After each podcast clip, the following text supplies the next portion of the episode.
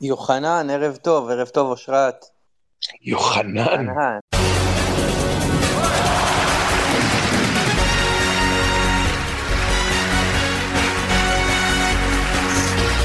ערב טוב. בסדר, אני יודעת. אנחנו פה, וזה מה שחשוב, ואני יכולה להגיד שעברנו סופה שהחלטנו שאנחנו לא מעלים ספייס בשישי ובשבת, ואיכשהו כאילו כמות התגובות על הספייסים שהיו רק הלכה ועלתה. אז לא היה לנו ספק שאנחנו עולים היום בכל צורה, בכל הרכב. ששו כותב, הוא שלח תמונה שחוסל מפקד המחוז הדרומי של חמאס, והוא כתב, אני לא יודע אם להקריא את זה. לא, אל תקריא. תקריא. אבל כיף. לא להקריא טוב. כיף גדול, תכף יהיו איתנו פה גם זיעד, גם שרון די. מצטרף אלינו. נכון, גם שרון די מגיע היום. בהחלט כן. באתי לבקר, באתי להגיד שלום, אתם עושים מצווה לאנשים. מה שלומכם חברים? מה נשמע? מה קורה שרון? שמע, זה מטורף שאתה מצליח להיות גם שרון וגם אלעד שמחיוף ביחד. יואו, למה? מה, בגלל הכל? לא יודע, גם האנגליה, גם הכל, גם הגובה, נראה לי שנעתה ואלעד שמחיוף זאת עוד דבר. האמת זה נורא מחמיא, בחור נאה סך הכל, לא, בחור נאה, האמת אנחנו מכירים, היינו ביחד קצת בצבא. בהחלט, אחלה אלעד שמחיוף. בחור טוב, בחור טוב מאוד. מתן, יש לי בשבילכם אולי איזשהו סלוגן לספייס. כן. בבקשה. ספייס קנה ובנה. אני משנה. בהחלט. זה יכול להיות כאילו כזה, אתה יודע, כזה כותרת כזאת. ספייס קנה ובנה. תשאלו את שרון מרום סנטר. את דודו, בדיוק. תשאלו את מתן מרום סנטר. בבקשה, של ספייס. מה נשמע, מה קורה? בואו, כמה זמן לא ראיתי כדורגל? האמת שאני עכשיו רואה קצת כדורגל, יש כזה חגיגה, לא חגיגה, אבל נבחרות, מלא מלא משחקים של נבחרות. נעדכן אתכם שכרגע רומניה מוליכה 3-0 על אנדורה.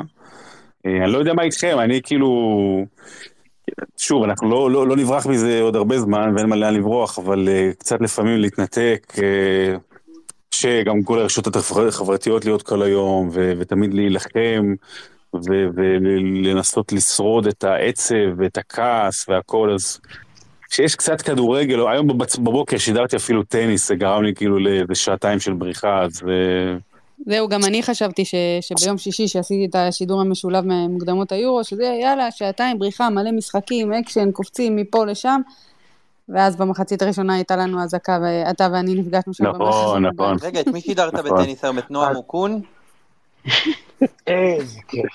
נועה מוקון פרשן איתי אתמול, היום הרי לוי הבלתי נגמר, אגב, הרי לוי הבלתי נגמר. גם בטניס יש כאלה שבלתי נגמרים. בטח, ציפי אובזילר הבלתי נגמרת.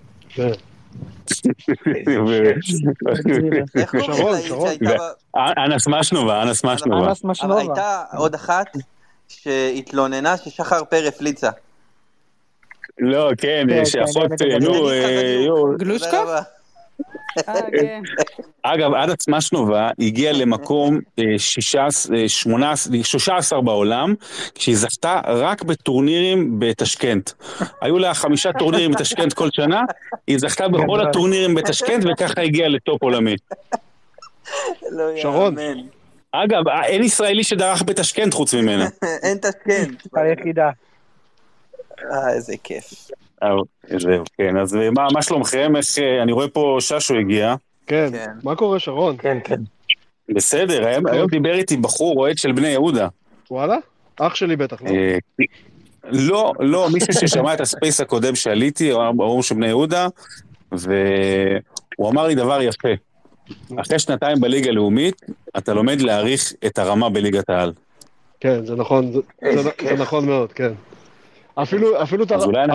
אפילו את הרמה של השיפוט אני למדתי להעריך בליגת העל. את הרמה של הכל. כן. אז אם דיברנו על זה, תשמע, שרון, דיברת על זה של לראות כדורגל לפעמים, זה קצת בכלל המציאות, אז היום אושרת התקנה אותי שבלרוס מובילה 3-1 בשוויצריה, בדקה 85, אמרתי, אני אפתח, תוך 3 דקות, 2-2. 3-3. וזה לא אושרת התקנה אותך, אבל ניסה. זה היה סטפן שפויזת שם, השווה לשוויץ התוצאה. תשמע, קודם כל... אין ספייס אגב שלא מוזכר סטפן שפויזת פה. אני מחכה שנגיע למקראב. בלרוס צריכה לקבל עץ בשדרת חסידי אומות העולם, אם אנחנו בסופו של דבר נעלה ליורו. חד משמעית. אם זה מעניין אנשים, אז יש השקעה סיכוי. זאת אומרת... מה זה לך סיכוי? אתה עולה. אני בטוח שעולים, לא, אני בטוח, אבל רק אומר, למי שלא מאמין, אני רק אומר שיש סיכוי, יש אשכרה סיכוי גדול. אנחנו נוסעים, חודש הבא נעשה נסיעה כולם ביחד, ל-GSP בקפריסין, לעודד את ישראל מול רומניה. אין ספק, אין ספק. אני אגיד לך עוד משהו שרח יקרות, בעקבות המלחמה, זהב יחזור לנבחרת כמובן. אגב, זה כאילו ההחדות של הכדורגל, חד משמעית, אחי. אתה יודע מה, ברצינות, בינינו, אוי ואבוי, אני בטוח שהוא יעשה את זה, נוכח המצב, באמת רואים אותו בשבוע האחרון, הוא מתנדב, הוא עושה באמת מלא מלא מלא, אין לי ספק שהוא יעשה את זה, ומה שנקרא יוריד מהעיקרון שלו, ויבוא, יתקשר, לא יודע, לבנון, אני לא יודע מה, יגיד, יאללה, אני מוכן לישון גם עם 4 בחדר, ואני בא לנבחרת. יגיד לו, הפילוג בינינו נגמר. נכון, אבל אני אומר, בניון לא צריך לוותר, כאילו, בקלות, כאילו, צריך, כאילו, בסדר, אם אתה בא, אבל דיברתי עם אלון חזן ואמרנו מיטת קומותיים, ואתה למעלה גם. כאילו, שלא יש לא עברה בקלות, כאילו. אתה עם מנשה זלקה בחדר. איזה כאילו. בדיוק. שמנשה משפצר את ה-M16 שלו. לא, יותר גרוע, עם שרן ייני בחדר, זה עם כל ה... כן, יש לו ביותר לילה, אז תלמד. טוב, יפה מאוד. מה אתה עוד משהו צריך לצלב או שכולנו פה? אתה רוצה להביא עוד כותבים של ארץ נהדרת? זהו זה... אני רוצה להביא את החברים ממטה, מהפודקאסט שיחות מסדרון. קופצת לי מודעה, כמובן, כי אני מעל גיל 30, אז קופצת לי מודעה, עם קופצות בגיל הזה, של יונתן, יושב עם מחשב, וכתוב מילים כמו דאטה, דאטה סייאנס, בואו ללמוד מטובי המומחים. אבל זה מוזר, כי לא תרגעתנו באר שבע בפרסום. לא, מה שיותר מוזר שקוראים לזה שיחות מסדרון, ואנשים לא יודעים שהשיחות מסדרון היחידות של יוני זה מה קורה כרגע עם דיאלה בבידי כרגע, מה איתו, איפה הוא? דיאלה בבידי איתנו. ששו, שאלה. איך קוראים לשחקן שגדל אצלכם, שיחק באומוניה ניקוסיה? נו, באמת, אמיר הגייב, תגיד לי. יו, איזה, פעם אמרו שהוא הדבר הבא בכדורגל הישראלי. אולי נצטרך להישאר הדבר הבא בכדורגל הישראלי. כן, כרגע הוא הדבר הבא בסקטי נס ציונה, אגב. הוא עדיין פעיל? כן, פעיל. באיזשהו שלב... בוא נגיד, 15 שנה לא פעיל, אבל בסדר. באיזשהו שלב הוא הפך לפירס מוגרבי. זהו, זה גם אני חשבתי. מתן, אני לא רוצה להיות גזען, אבל אתה יודע שהוא לא ערבי, כן? כן, ברור, פירס זה סתם. מה נעשה? חיים קוראים. הוא גם שחק בתשכנת או משהו כזה לדעתי, לא הגייב, אפרופו סמאש נובה או מי שזה לא היה שם. כן, הוא שחק איפשהו, אולי אזרבייג'אן או משהו. כן, משהו כזה. דרך אגב, שרון, אתה יודע שאני, אפרופו טניס, אני לא הפסעתי השנה על חמר, אתה יודע את זה? הספורט הלבן איזה ספורט מפגר זה, תסתכלו באמת איזה ספורט מפגר זה, כאילו אוקיי יש איזשהו משטח עכשיו אחד, ואז אומרים לא, בוא נעשה עוד משטח, סתם בשביל הכיף בוא נעשה דשא, אתה יודע מה, לא מספיק לי, בוא נעשה גם חמר, אתה יודע מה, בוא נעשה בחוץ ואז נעשה גם באולם סגור, בוא נעשה כמה שיותר בלגן. ואז יש גם אולם סגור שכאילו הכדור לא יכול לצאת, נכון? איך זה נקרא הדבר הזה? לא, יש טורנירים של אולמות, כאילו אולמות סגורים. כמו שזה נקרא סקווש. לא סקווש, יש משהו אחר, דומה, לא סקווש. יש עכשיו טניס באולם סגור. מאיפה שמשה ידע מה זה סקווש? לא מכניסים אנשים בצבע שלו לקאנטרי קלאבים וכאלה. אני יודע מה זה השעון סקווש, לא מעבר. בבקשה, אתה... גם לא סקווש, זה סקווש. אתה יודע מה זה... ברור, יונתן, נו. אני מחזיק ווימבלדון על קרמיקה, משטח קרמיקה. על גרנית פורצלן. על הסף גרנית פורצלן. טוב, אז... היה גרנית ולא הלכת למשחק, אני מעריכה את זה, שרון. במיוחד אחרי המשחק היום. שקה גרנית פורצלן. טוב, אז הספייס היום, תמיד אנחנו מקדישים פה את הספייס למשהו שקשור בכוחות הביטחון, ולכן היום אנחנו נקדיש את הספייס הזה לכל אותם אזרחים וחיילים ומילואימניקים שסיכנו את חייהם בפעולות הירואיות, הצילו לשמה. אגב, היום ראיתי בחדשות על אבא וילד שכשהתחילה האסון ברעים, נכנסו לאוטו עם טנדר כדי להציל את הבת, כאילו את האחות והבת שלהם, והם הצילו 30 צעירים שם במסיבה הזאת, לא יודעים, ראיתם את זה. כן, כן. זה פשוט סיפור מדהים ובלתי נתפס, כמו קורא הלב מצד אחד כמובן, וגם ההירואיות של האב ובנו הזה, זה פשוט מדהים היה לשמוע ולראות את הסיפור הזה. בוא נגיד שבכל זמן רגיל, כל אחד מהסיפורים האלה היה מקבל סרטים וסדרות. אני בדיוק חשבתי על זה, שיש לך משהו כמו 1,500 מסורות שצריך להדביק השנה, ביום העצמאות, שנגיע אליו אחרי שננצח את המלחמה הזאת כמובן. אוקיי, אז במסגרת זו, אנחנו מקדישים את הפרק הזה למופעי יחיד, אנשים שרשומים על שמם, על משחק ספציפי, אוקיי? זה יכול להיות מעמד גדול, זה יכול להיות מעמד שפל מאוד, כמו זיו לאבי ביקש למשל שנזכיר את הצמד שפטי נימבה הבקיע לרשתה של מכבי הרצליה ב-2012, זה גם יכול להיות שווה. אבל אנחנו מדברים כרגע על משחקים שחתומים על בן אדם אחד, מופעי יחיד, כל אחד יוכל לתת את המופעי היחיד שהוא הכי התחבר אליהם, ומשם אנחנו נזמין. היה שחקן, אני לא בטוח שזה פטי נימבה, אני חושב שזה פטי נימבה, כי הוא חתם בהפועל רמת גן, קיבל דירה, וזה היה בחורף, הוא ביקש חימום ולא הביאו לו, אז הוא הדליק מדורה בסלון. אתם מכירים את הסיפור? לא, אני אומר, תקשיב, אני אמצא לך גם... לא, אני יודע גם מי זה, זה לא פטי נימבה, זה ההוא ששיחק בביתר ובאחי נצרת. משה, איך קראו לחלוץ? חלוץ. סרג' איילי. סרג' איילי, יפה מאוד. ומתן התבלבל בגלל הטכניקה. כן, בגלל הטכניקה מול השאר. ברור, בגלל הפרסטאץ'. סרג' איילי נשמע כמו, משהו ששרים במימונה בסוף, כאילו לפני שמוציאים את זה, נותנים איזה מחרוזה של סרג' איילי כזאת. סרג' איילי. זה השיר שחקן שלו. יפה מאוד. אז איציק, אנחנו ניתן לך להתחיל, כי אתה כבר way past your bedtime. כן, אני כבר הפיג'מה והמצנפת והששית, אני כבר מסתובב איתה פה. תגיד, ששו, איך זה שתמיד הקליטה אצלך תמיד גרועה? מאיפה אתה מדבר? מהממד? הוא מטלפון קווי, שרון. תקשיב. לא, הטלפון קווי אמורים לשמוע טוב יותר. הוא נשמע בפטיפון. תקשיב, מרוב שהכל פה גרוע, בגבעתיים, אני פאקינג ירדתי עכשיו כאילו 13 קומות, ואני מסתובב פה כמו איזה פדופיל בגינה, בגן משחקים למטה, שתבין, כאילו, בליין, כאילו, אתה מעבוד שמחפשים לחבורה של צעירים בגן משחקים, ללכת איתם מכות. כן, אשכרה. בגלל שמרישים. אז תבוא בטענות לרן קוניק, אני יודע, לא יודע מה קורה פה בגבעתיים. למי? לרן קוליק? אתה יודע שהוא היה אלוף הארץ בטניס שולחן? מי? רן קוליק? הוא היה, גם דני ענבר היה אלוף הארץ בטניס שולחן, אתה יודע את זה? זה אפילו כתוב לו ברזומה. כן, הוא ניצח אותו בגמר. בוויקיפדיה שלו. כן, הוא ניצח אותו בגמר. אגב, ששו, רק לגבי, משהו אחד רק לגבי פדופילים, אתה יכול להגיד עליהם הרבה דברים רעים, אבל לפחות הם נוסעים לאט ליד בית ספר. אוי, אתה יודע, הם דואגים, זה לא... כן, לא, זה יפה מאוד.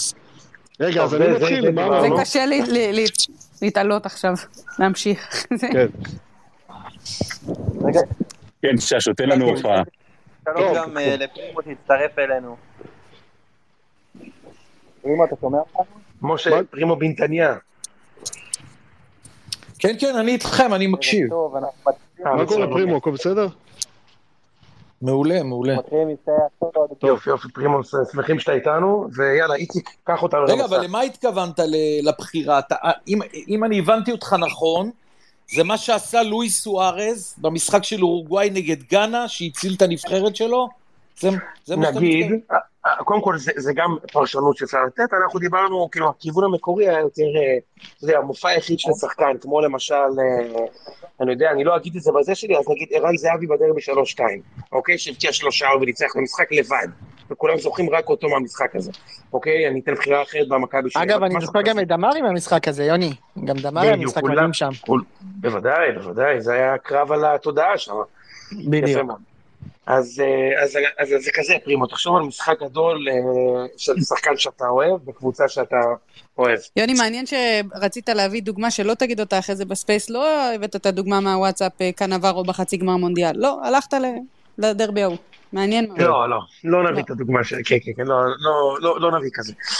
אני כבר רוצה שנתחיל לדבר, ואז פרימו יגיד, כל אחד שלא יגיד, יש לי אחד יותר טוב מכם. לירון וילנר, 97 נגד הכוח המדגן. איזה פנדל הוא הבקיע שם. לירון וילנר, היה לו פינישינג 20 במנג'ר. פינישינג 20, זה נכון. גם אקסילריישן 20 ופייס 20, אגב. הייתה לו בעיה בקומפוז'ר, מה אתה? סטמינה, בסטמינה הוא היה טוב. בסטמינה, בדיוק. אבל זה טוב לליגה. מספר אחד היה ציון צמח, אבל נגיע לזה למנג'ר. וואו, ציון צמח, וואו. כן. יש קשר לסולי? הוא היה גם בביצר בזמנו. יש קשר לסולי? לא, אין קשר לסולי. אין קשר לסולי. ולחוף? גם לא?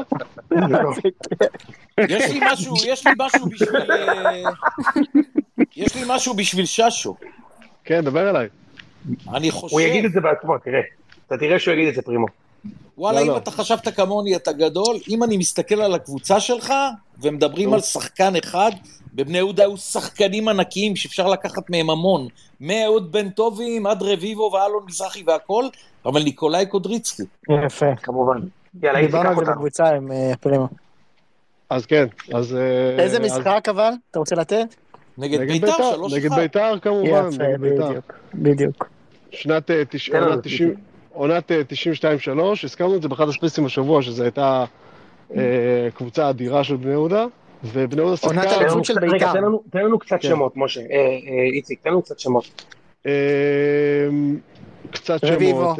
רביבו, דוד אמסלם, אלון מזרחי, אנדרי בל, מוטי וניר, קודריצקי, אלון מזרחי, רוני לוי? אתה יודע מי היה מצוין בקישור? ששו, מי היה מצוין בקישור במשחק הזה? אחד הטובים על המגרש, כולם דיברו על ההתקפה, דודי ליברמן. ידוע בכינויו דודרמן, ברור. הבלתי נגמר. אגב, אחרי אחד הספייסים השבוע חשבתי עליו, כי הוא היה שחקן כזה, שדיברנו על גולים מרחוק, הוא היה שחקן כזה שכמו אביחי עדין כזה, שפעילו פעם בסיבוב, הוא כזה מקבל עצבים ובועט מ-30 מטר, כאילו, אתה מכיר את זה שבועטים בכזה, יאללה קסמו, ואז פתאום זה עף לחיבור, אז הוא היה כזה, כאילו. אני עדיין מנסה לחשוב על שם מי הקטגוריה הזאת, שחקן שהבקיע פעם גול בביתה חופשית, ועכשיו כל הקריירה העודים יסבלו מזה, שהוא הבקיע פעם אחת מרחוק. על שם מי הקטגוריה, אני באמת לא מצליח לחשוב מי. אם אתה לא אומר אורל דגני. תום בן זקן. לא, אורל דגני.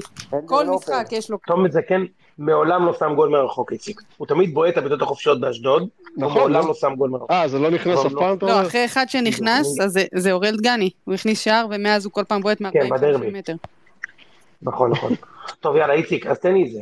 בקיצור, אז 92-3, אם אני לא טועה, ובני יהודה משחקת בכחול במשחק הזה, ביצור מדגן, זה הצגה כפולה, כאילו, היה עוד משחק של מכבי... מכבי חיפה, מכבי תל אביב. מכבי חיפה, מכבי תל אביב, כן, וקודריצקי, שהיה באמת מפלצת של שחקן, דופק שם גול, הגול הראשון ברגל ימין, הגול השני... בראש, והגול השלישי מקפיץ מעל אסיאג, שזה גם נחמד, אסיאג שהיה אצלנו באליפות, עבר אחר כך לביתר, ואת הגול הזה קודריצקי... יש מצב, כן. ואת הגול הזה קודריצקי מקפיץ מעליו מאיזה 40 מטר, בגלל שראיתי את התקציר הזה רק החודש 22 פעם, אז אני זוכר היטב את אבי רצון אחרי הגול השלישי פשוט צועק, וואו, זה פשוט גאון כדורגל! והוא באמת היה גאון כדורגל. אני זוכר, אפרופו קודריצקי, אני זוכר שכאילו בעונה, שתבינו שבעונה שהוא נהרג, זה היה מחזור 20 או 21, משהו כזה, והיו לו 16 גולים.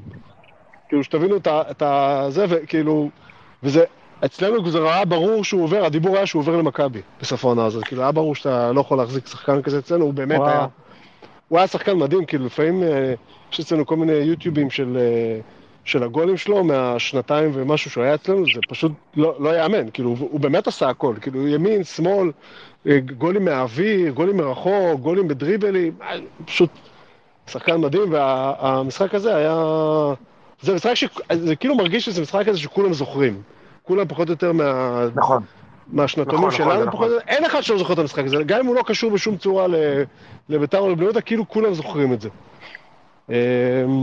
אז זה באמת היה one man show, למרות שהיה שם קבוצה ממש ממש חזקה לבני יהודה, אבל זה היה המשחק שלו לגמרי.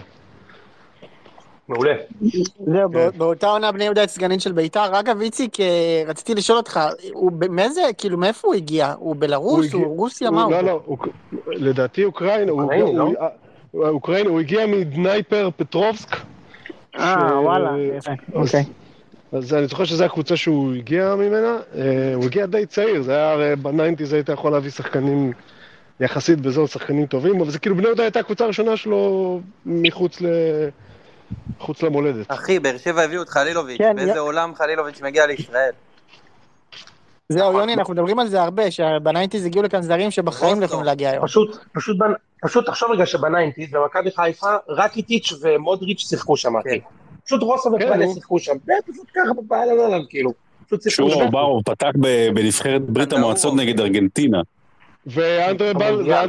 ואנדרי בל שיחק במונדיאל נגד ברזיל. ואינדיו פררה. אני ממש ראיתי את זה פעם.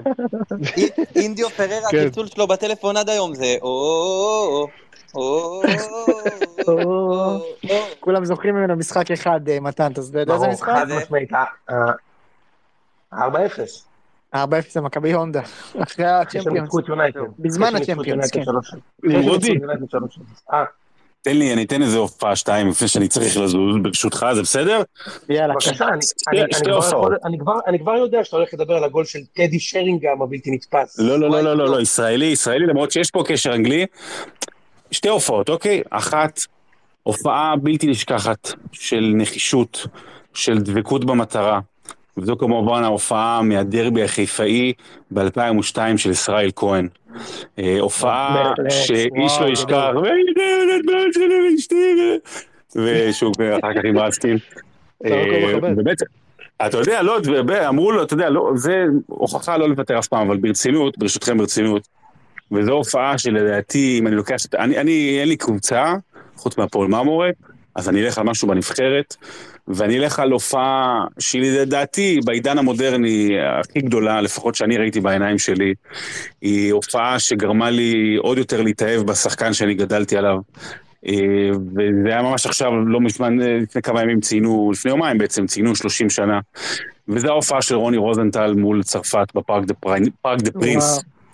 עכשיו אני רוצה להגיד משהו, כאילו, ולמה חשוב לי כשמי שמאזין לנו לדבר על זה, כי הניצחון ההוא, הוא תמיד משוייך לרובן עטר, כמובן שכבש את הגול, וברקוביץ' שנכנס שם ועשה שינוי גדול, אבל, ופרימו יזכור את זה, והחבר'ה הוותיקים יזכרו את זה. תקשיבו, זה ניצחון שהוא כל כולו רוני רוזנטל. אני ראיתי במקרה, כתבתי איזה טקסט ביום שישי, וגם ראיתי תקציר ממש ממש מורחב של המשחק שוב, ואני רואה את זה, ראיתי לא פעם ולא פעמיים בשנים האחרונות, ומה שהוא עשה שם לנבחרת הצרפתית, בגול הראשון הוא מקבל כדור ממשה גלם, מכדור חוץ, והוא עומד בתוך הרחבה עם הגב לשער, כאילו היה הקים הלג'ואן ביוסטון רוקטס, אוקיי? שומר שם עמדה בתוך הרחבה, זורק שם את אחד המגנים, לא זוכר מי זה היה, הולך לקו, רגע לפני שהוא נופל, הוא מרים כדור אדיר לרובן עטר, שבנגיחה מוריד לרגל של רונן חרזי, וזה 1-0. לא משנה, אחר כך צרפת הפכה, עשתה 2-1, והגול השני של ישראל, שזה ברקוביץ' כבש, דקה 83 אם אני לא טועה, רוזנטל עובר מחצי מגרש, איזה 3.5 שחקנים, והוא כאילו, הוא לא מסתכל ימינה, הוא לא מסתכל שמאלה, הוא פשוט רץ. שרון, בוא נדבר גם על מי הוא עבר, בוא תן פה להביא קצת שמות מהעבר, את מרסל דסיילי. לא, זה בגול השלישי, חכה, נשמע, חכה, אל תדאג, אני משאיר לך את השמות, יש לי ניים דרופינג. בשני הוא עובר שם איזה 3 שחקנים, גם דסאי היה שם נכון, והוא, הקוקו שלו, יש לו את הקוקו, הוא כאילו, הוא נשאר עדיין ב-80s עם הקוקו מאחור, אבל זה כבר לא היה לו שיער, זה היה קוקו כזה כמו של פודל, כמו של פודל הנתי כזה, בדיוק, זה קופץ לו, והוא נכנס לתוך הרחבה, מצליח להעביר כדור לרולן חרזי, שנעצר, ואז ברקוביץ'. ואז כמובן, הגול השלישי המפורסם, הוא, אגב, אחרי הגול השני, אבי רצון, שאנחנו מזכירים אותו שוב, הוא אומר, עם כושר גופני כזה, וכוח פריצה כזה, למי עוד בנבחרת הצרפתית יש כזה כוח, ובאמא שלי, עד אמפפה לא הגיע מישהו עם כזה כוח כמו לרוזנטל, ושער שלישי כמובן הזכור ביותר, עוקף שם את מרסל דסאי, משאיר לו אבק, לורם בלה, מפחד לגעת בו, והוא מוציא שם את הכדור לרובן עטר. אז מבחינתי, ההופעה של רוני רוזנטל מול צרפת, בניצחון 3-2, היא ההופעה הכי גדולה, לדעתי, שאני ראיתי לפחות משחקן ישראלי. רוני רוזנטל באופן כללי מרגיש לי underrated גדול בדיונים האלה. רק כי הוא לא חזר לפה אחרי הפרישה לדעתי. למה יש לו לחזור פה? מה האינטרס שלו פה לחזור בפורום הזה? אני לא אמרתי שזה מוצדק. אגב, שרון, אפשר להמציא עוד כמה שחקנים שהוא עבר שם. לא, משה. לא, אתה יודע, בנבחרת הייתה שם ליזרזו, קנטונה, ז'ינולה, דידיה דשאן, בשער השלישי, רובן עטר השאיר שם על הרצפה את דידיה דשאן, יש שם, וכמובן, השוער האגדי, ברנר למה, שנאסף אליו אותיו, והפך להיות הפול העדל. אגב, צריך לומר, ברנר למה, ותבדוק אותי, יונתן, הוא הראשון שאמרו עליו שהוא חתולי. ודאי. זה חד משמעי נכון. זה ממש חד משמעית נכון. יש עוד כמה שחקנים שהוא עבר שם, משה לדעתי, יורי דז'ורקף הבלתי. אני ראיתי שם את ג'ונתן הסוס שהוא עבר שם, לא? תראו לי לדעת אולי. בדיוק. קרמלו מישיש. אנטואן קונטה היה שם בהגנה. איזה כיף. האמת שרוזנטל, אני בדיוק השבוע, או לא יודע, לפני כמה ימים ראיתי איזשהו, יכול להיות שבטוויטר מישהו עשה איזשהו, הביא איזה 3 שלו במדי ליברפול, משהו כאילו, עכשיו אני... שהיה לו יום הולדת, הייתה לו יום הולדת 60, זה במשחק הראשון שלו בליברפול, שהוא הגיע מבלגיה, בעונת 89-90, הוא נכנס וקבע 3 נגד צ'ארלטון, אנחנו הצלחנו להתאושש מאז אגב, והפכנו לספורט 1, ספורט 2, ספורט 3, ספורט 4, אבל כן. הוא דפק שם 3, כאילו אחד בימין, אחד בשמאל, אחד בראש, כאילו באלן אלן כזה, נראה כאילו, אתה יודע. ואני כאילו, אצלי בראש הוא, אתה יודע, הוא תוקע בתור, אתה יודע, לא הכי אלגנטי בעולם. ולא מוכשר יותר מדי, אבל זה רחוק מהמציאות. אתה חושב שהוא פיני-בלילי אשכנזי, לא הייתי? כן, בוא נגיד שזה לא מוסיף לו, זה לא מוסיף לו האשכנזיות, אבל לא, באמת, כאילו, אף פעם לא... למי מאיתנו זה מוסיף? בוא, אני יכול לספר לך, זה לא זה. אין ספק, נראה, שרון, הקיפוח שאתה התמודדת איתו, שרון, אין ספק בכלל. לגמרי.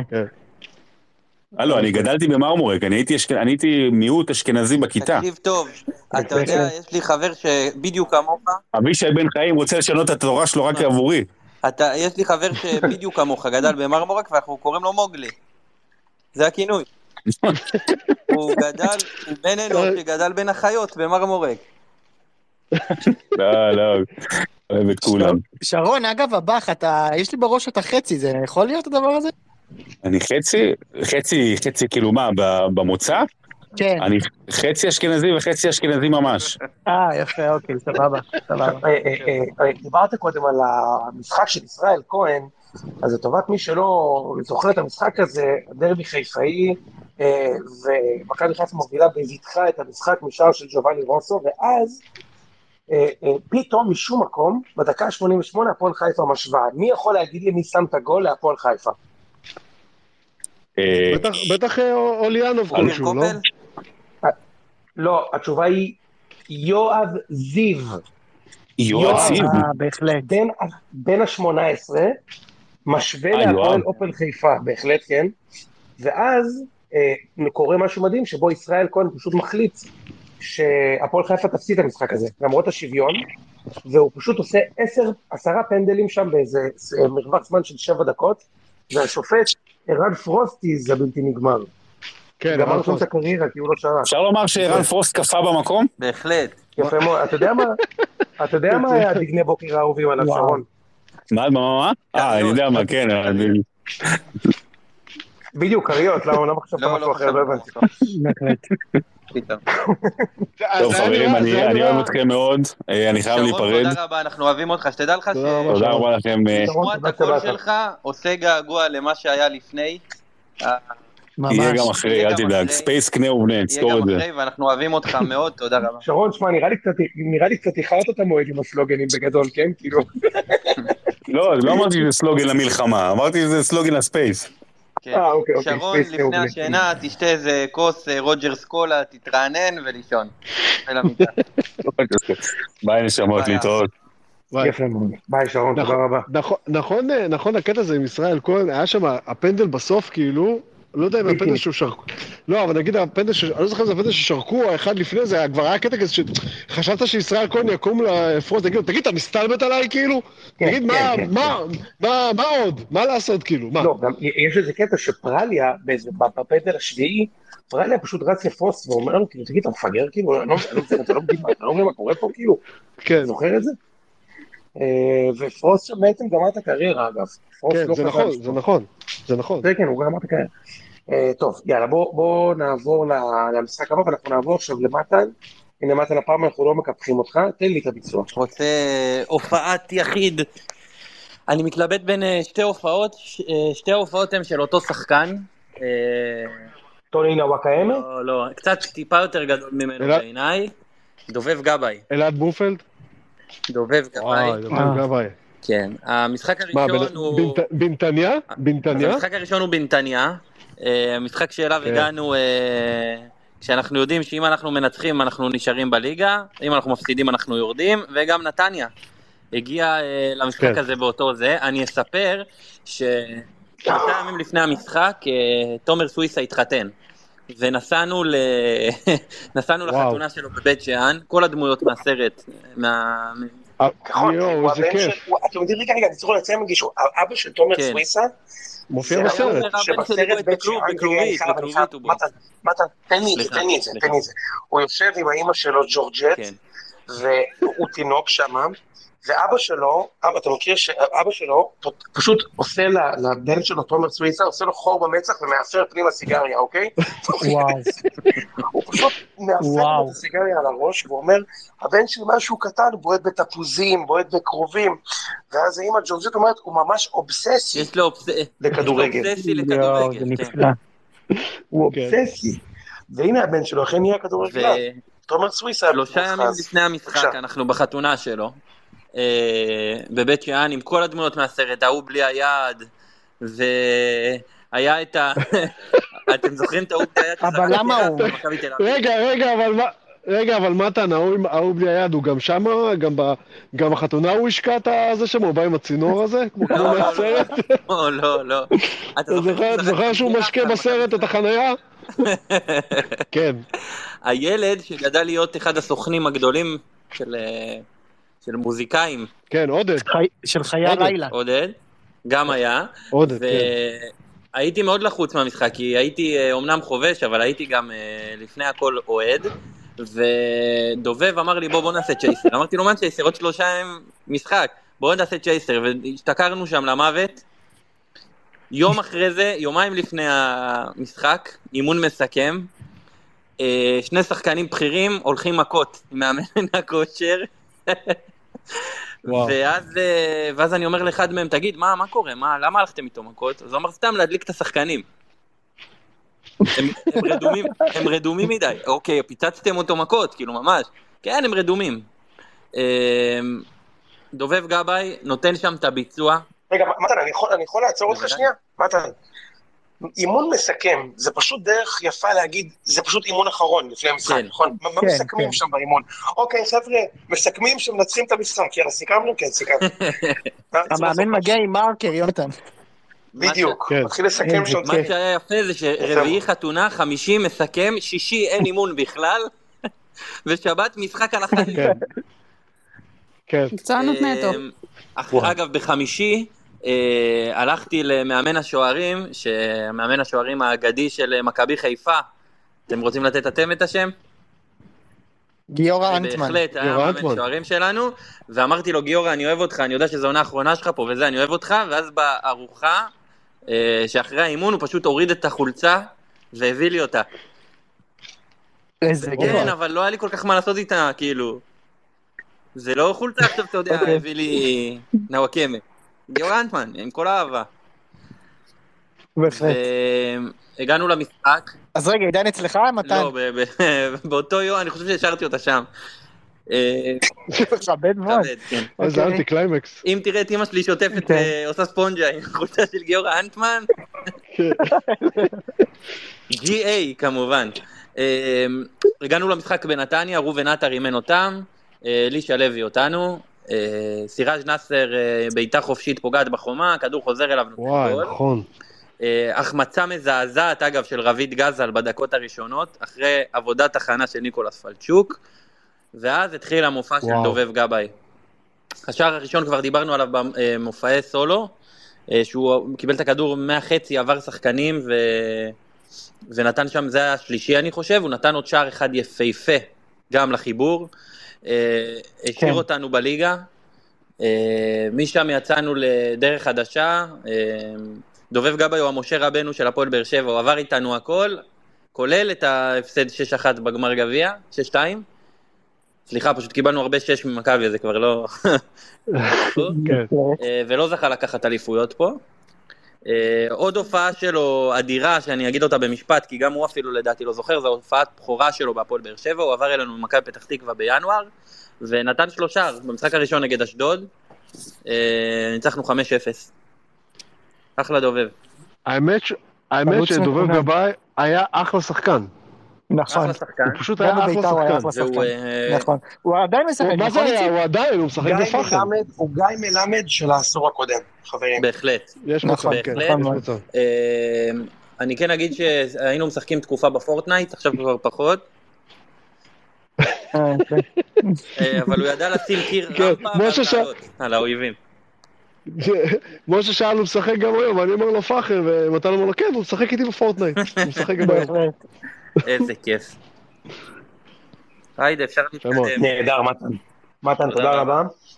פרימו, יש לך משחק כבר או שניים? וואו, תשמע, מהרגע שביקשת, הרי לא הכנת אותי בראש, אני נוסע לגלל את הארכיון שלי במוח, ולזכור משחקים ספציפיים, שאחרי המשחקים האלה... דיברתי עליהם על מישהו מסוים הרבה זמן, ועלו לי כמה.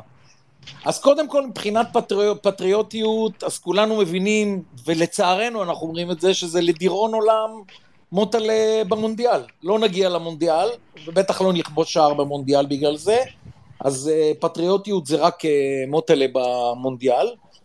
גם הילדים שלא נולדו, אני חושב שההורים שלהם לא נולדו, אבל את השאר הזה הם יודעים על מה אנחנו מדברים, אבל תשמע. רגע, אבל פרימו בחייאת, אבל פרימו, זה לא גול של שוער, בוא נפתח את זה אחת ולתמיד. 100%, 100%. היה גול של שוער קצת. הוא לא זל שם. אגב, אתה רוצה לשמוע קטע עם שוער, אחרי זה אני אתן לכם 2 סקופים ששמעתי היום שהיינו בשבעה של שלמה שרף, הגיע ניר דוידוביץ', אז אתה יודע, דיברו שוערים וזה, אמרתי לניר דוידוביץ', שמע, איזה החלטה מטומטמת של מכבי חיפה, הם רבים, מי יעמוד בשער, או שריף קיוף או איתמר ניצן, שאתה יכול היום לעמוד בשער, אבל זה קריאת אגב, תקשיב, מה שאני זוכר זה ככה, תשמע, התמונה הזאת לא יוצאת לי מהראש, משחק, אני חושב שזה חצי גמר גביע המדינה, 3-2 לבית"ר ירושלים, דקה אחרונה, עופר מזרחי לוקח כדור מהחצי, כן. גדול. ומתחיל לדור. עכשיו, אתה יודע למה התמונה הזאת לא יוצאת לי מהראש, חבר'ה? אם יש לכם וידאו של המשחק הזה, תראו מי התחיל לרדוף אחרי עופר מזרחי הראשון. אני חושב על מיליאן. לא. אוחנה אולי. אני לוקח אתכם לכיוון אחר לגמרי. מיליאן היה, יכול להיות גם יעקב שוורץ. הראשון שהתחיל לרוץ אחריו, זה אברהם לוי מהספסל. אברהם לוי מהספסל. תקשיבו טוב, אברהם לוי, נשבע לכם, אברהם לוי זיהה שעופר מזרחי הולך לתת גול, רואים שעופר מזרחי בועט לחיבורים, אברהם לוי 20 מטר בתוך המגרש, זה לא יאמן השער הזה. ענק, גדול. אגב, פרימו, אני חייב לשאול אותך שאלה, גם את משה. תמיד אומרים שהילדים שלא יוצאים שחקנים, נגיד תום בן זקן וג'קי, שאוליק לוי, הוא היה טוב שלו, אנשי הרדצנות, הוא היה טוב? אני תגיד לך את התשובה שלי, אחרי זה פרימה נגיד. מגן בינוני מאוד, מאוד מאוד, פשוט בקבוצות מדהימות. מגן טוב, הוא היה יחסית מגן טוב, אתה יודע מה? מגן טוב, כי הוא עשה אליפויות, אז אי אפשר לקחת את זה ממנו. בסדר, כי הוא בקבוצות נורות. לא, בקבוצה שבקישור הענן דרי ואיתן מזרחי לעשות אליפות עם רונן חרזי, הוא צריך להיות מגן טוב. כל ההגבהות של... אתה מדבר על 93 אולי. כן. כן, כל ההגבהות ששמוליק מצד ימין לרונן ואוחנה נגמרו בגולים. אבל זה אחד. עוד דבר שאני זוכר, וגם... הגול של עופר מזרחי שם היה אחד הרגעים, אני זוכר זה כילד, שפשוט, וזה לא עניין אותי, הרי מי נצח שם, וזה פשוט הייתי 4 מטר באוויר מהגול, אז זה פשוט היה אחד מהרגעי קלאץ' הכי גדולים אי פעם בכדורגל הישראלי. ובית"ר ניצחה באותו משחק. כן, בסוף ניצחו בפנדלים. אבי כהן הירושלמי. עופר מזרחי היה שחקן אדיר עד הפציעה. היה שחקן מפלצת, מפלצת. הוא היה שחקן מפלצת. חלוץ פנטסטי הוא היה. באמת חלוץ. הוא היה גם במכבי קצת, מכבי תל אביב. תקשיב, הוא היה דופק. חוץ מהבישול העולנים לי, יוני. נכון. הוא היה דופק גולים משוגעים, אפילו במכבי הרצליה, הוא היה דופק גולים משוגעים. לא נורמלי. דפק 3 פעם נגד מכבי במשחק נגד מכבי הרצליה. שנגמר 4-4 שם במגרש בהרצליה, כשמי שימד רק בהרצליה היה אלי ג'וטמן, הבלתי נגמר. אלי ג'וטמן בצעירותו. לא בחרתי שהוא אימן אותם בכלל. כן, הוא אימן גם בצפרירים, אלי ג'וטמן. ועכשיו תראו, אנחנו זוכרים את איצטדיון רמת גן, שהיו לו המון המון רגעים מיוחדים. ובאמת, אם היו נותנים לי, מתוך 50 משחקים הכי גדולים שראיתי, יכול להיות שהייתי כבר, מתוך ה-50, 25 מכניס ביצדרון על המתגן, לא יודע למה. לגמרי לא. לא, אתה צודק, אבל פרימו, אתה צודק, פרימו, כי היה לך פה 3 אצטדיונים במשך 70 שנה, ועכשיו יש לך פה 5 אצטדיונים. הגיוני מאוד מה שאתה אומר. לא, עכשיו אני מדבר על... לא, למה אני אומר את זה? אני לוקח אותך, אני מרודי, לגמרים וחצאי הגמר, שכל שנה זאת הייתה החגיגה של הכדורגל הישראלי, החצאים והגמר. עכשיו, 1976, אני לא יודע כמה מכם הייתם, כמה מכם יודעים את הסיפור, בית"ר ירושלים, מעולם, לא היה לה תואר. 76, פעם ראשונה מגיעה לאיצטדיון רמת גן, אומרים שאיצטדיון רמת גן במשחק הזה, בית"ר ירושלים, מכבי תל אביב, היה עם 60,000 איש, שהאיצטדיון יכול להכיל 50. אני נוטה להאמין, זה היה מטורף. ואז בתוך הערכה, אורי מלמיליאן, בננה מהקרן לגדעון אלרן, ובית"ר ירושלים זוכה פעם ראשונה בהיסטוריה בתואר. מדהים, מדהים, מדהים, מדהים. זה 1976. עכשיו, 2 נקודות אני רוצה להגיד לך, שדיברנו עליהם המון המון זמן, זה בגלל שיפוט. האחד שכולם זוכרים, זה הדקה השנייה של עובדיה בן יצחק, שהרחיק את גיא גת בגמר הגביע, וכמעט אברהם גן פוצץ את הגמר הזה. אבא שלי היה כוון במשחק הזה. של עובדיה. אבא שלי סיפר לי אחר כך, אז היה כאילו בצד הרחוק ממנו, אבל זכור שסיפר לי אחר כך שהוא אומר לעצמו, בדקה שנייה הוא רואה את זה, הוא אומר לעצמו, מה אתה עושה? דקה שנייה, מה אתה עושה?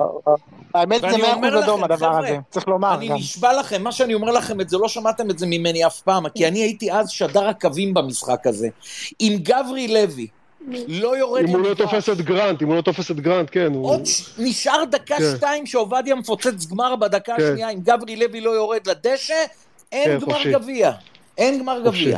אבל משהו הרבה יותר גרוע, וזה לא, אני לא יכול לשכוח את זה בחיים, אצטדיון אימקה, בית"ר ירושלים, מכבי תל אביב, ירון אדיב שם גול לבית"ר ירושלים, כל בית"ר ירושלים שמחה, ובתוך כל החיבוקים של אוהדי בית"ר ירושלים, נפסל הגול, שחקני בית"ר ירושלים לא יודעים שאברהם גליין פוסל את הגול, מוציאים כדור למוטי איווניר, ומוטי איווניר מנצח את המשחק 2-1, תקשיבו, זה מקרה שלא היה בהיסטוריה, זה יישאר לדיראון עולם, ועד היום אברהם גליין מצטער על הגול הזה. אתה אומר שם המכבי היו רשעים באמת, שהם שמו גול חוקי, היו רשעים. זה באמת רשעים, אגב. אסור היה למכבי לשים גול חוקי במשחק הזה. מכבי היו רשעים מאוד בגול הזה, כן. אני אומר לך, ומה עם זה שיאנקל'ה שחר דאג להרחיק את גיא גת שם ב-92 בגמר הגביע, הבלתי נגמר? לא, אני חרפתי עליך שם. אני שמח... הוא היה בעלים של מכבי הונדה. ברור שלא, אני ממציא. ואני מאוד שמח בשביל גיא גת, שאחר כך הוא עשה חיים בעסקים, הוא המציא את פרי. גת, כן. חד משמעית. וגם את חגי גת, כן. יפה. אוקיי, פרימו, תודה רבה לך על זה.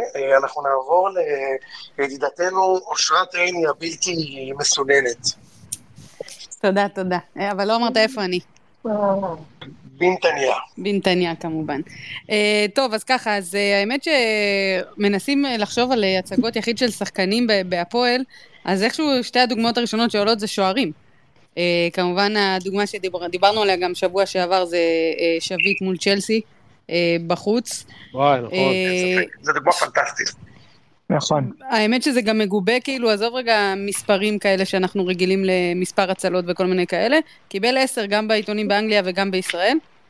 אז למי שלא יודע, אז המשחק הסתיים ב1-1, זאת אומרת, הוא ספג, הוא לא שמר על שער נקי, הפועל ספגה, לא שמר על שער נקי, ועדיין הצלות שלו והשליטה שלו שם, גם בכדורי הגובה וכל מיני דברים כאלה, זה היה באמת...